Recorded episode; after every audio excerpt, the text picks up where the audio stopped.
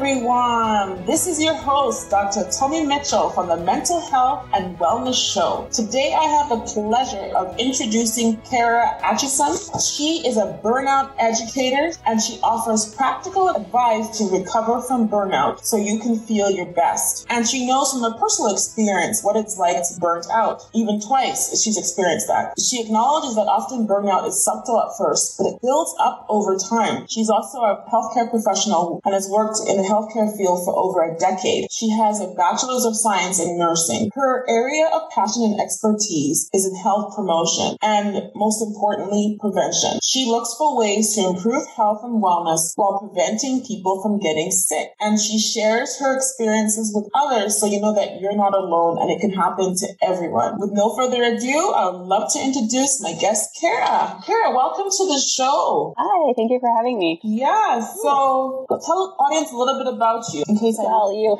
you said a lot of really wonderful things right there. But yeah, in a nutshell, um, I still work full time. I work in healthcare. I've been there for a decade. I have my bachelor's of science in nursing. Um, super passionate about health promotion and prevention, and that started kind of selfishly when I'm like, oh, how can I live a really great life? And I didn't do so well. I experienced burnout a couple times, and then I thought, why didn't I know this? Why wasn't this on my radar? And then I looked around at my colleagues and I thought, oh my gosh, I don't think you know this either. Uh, let's have some conversations. And then that kind of transitioned into where I am today and why I'm with you today. Yes. Did you? So when was the moment you realized that you were burnt out? Do you remember? What was the situation? I do. It's interesting. You have those moments where you can almost close your eyes or you hear a song or there's a smell or something that comes on and you can just transform back there. And I was sitting at my desk at work and it was a Thursday and it, I had just broken down in tears again for the third time that day. And I was like, this is not normally me. I'm not one to cry in public. I'm not one to cry in front of other people. Usually I can find a appropriate time for myself to cry and I couldn't. I just, I couldn't, I couldn't control it. It just took over and it just had to get out. And I'm like, this something, I think that was the moment. Well, I think I know that was the moment when I finally said something, all the reading I've been doing, I'm burnt out. Yeah. What did you do when you realized? Well, I, I went and I cried. I finished my cry.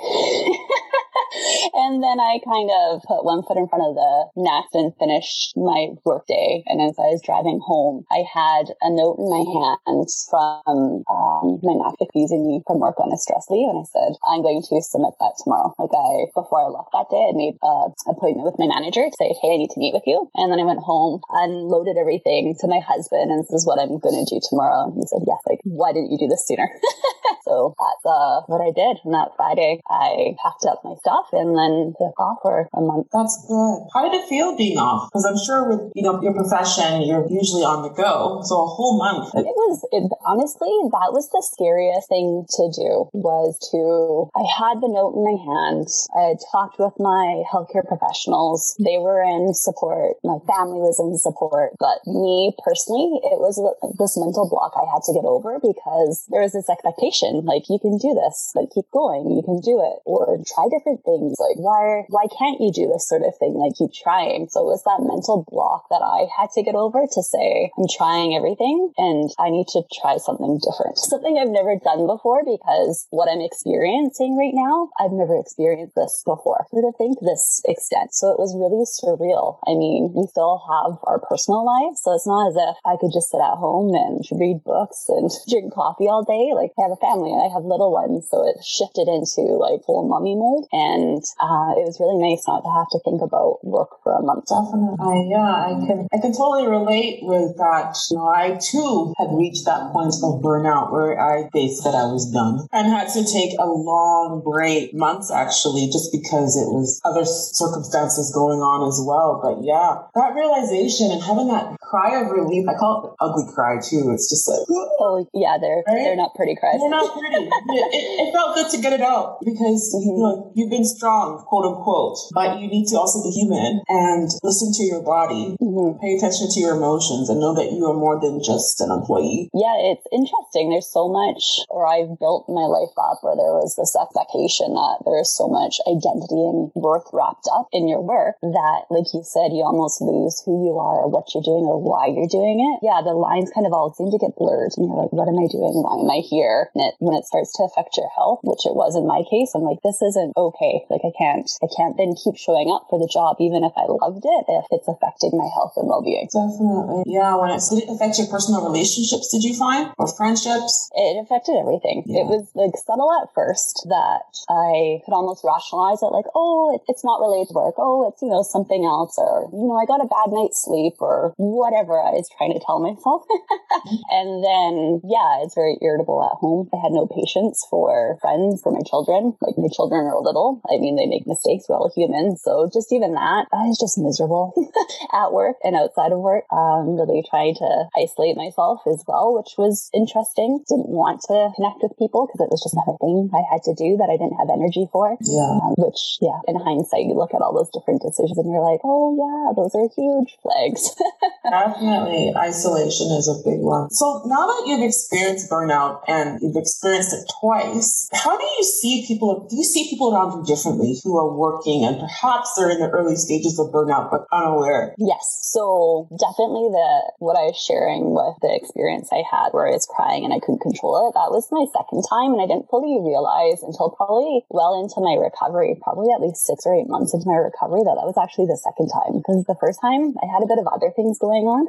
so it was, uh, I can't handle this position. I need to switch positions. So that math for a while. But yes, now being back, seeing what I'm doing from a day to day to vent myself from going back into burnout and sitting and just even listening the words people use when they talk about the disengagement, when they talk about like, why, what's the point? Like we just do the same thing every day. Nothing ever changes. Like that kind of like hopelessness. You'll hear themes when people talk and I'm like, oh, like how's your stress? Because people don't usually say that. They're not like, I'm stressed. I'm overwhelmed. Like so much chronic stress. It's not usually those words they use. It's the other kind of the themes that you start to notice. So it's neat to kind of touch them on, well, how is your stress and how are you managing your stress and what are you doing from a day to day? Is this being something that's gone on for a while or is it, you know, just a one off kind of thing? Hey, so speaking of stress management, were there any tools or strategies that you found to be helpful in your recovery? Yeah, I, for the longest time, I didn't think I got stressed out. So you can kind of hear like a denial theme in my early life. And then I thought I was actually handling stress really well. And I thought I could just tell the stress to go away or like the stressful event passed. Like, come on, stress, leave. But I had a rude awakening on my recovery when I started actually reading about it. And just it's little things that you can do routinely that make a world of difference. I mean, just even being mindful. I was so disconnected from what I was doing, the actions I was doing and how that was making my body feel.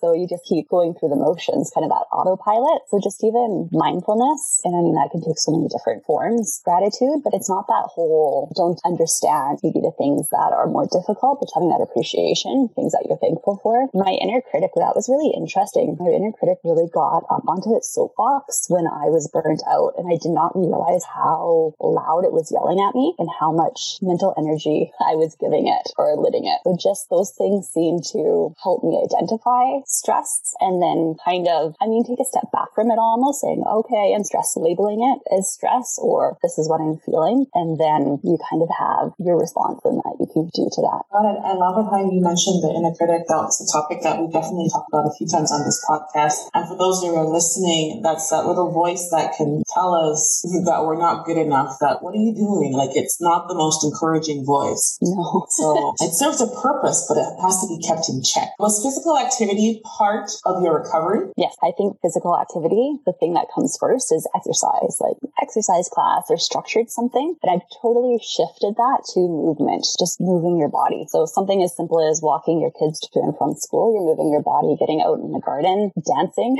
People have seen um, my site, they'll see that I sometimes have a good song that comes on and I just take a step back and I just dance and any movement. It's so important for completing your stress cycle and it's so important for managing your stress. Exactly. Movement is key. I love it how you said you don't need like a, like a class or something specific that you go to. You just need feet and moving. Like mm-hmm. park further away, walk places as long as it's safe to do so. Yeah, no, that was a big thing of how do I add another thing to my to-do list? A class I have to be there or find the financial means to shift it into that. So it's making it practical every day. Yeah, making it practical. So listeners, it's really important that you find creative ways to increase your activity. I know we're all busy. Some of us arguably are busier than others. So I tell people if I can do it, you can do it. Okay. Running multiple businesses and running after little people. So make it your priority. Kara, another thing that from my own experience and experience of others, eating a nutritious diet is really important. Not so much having a diet per se, like following the Atkins or something, but eating whole foods. What are your thoughts on that? Yes.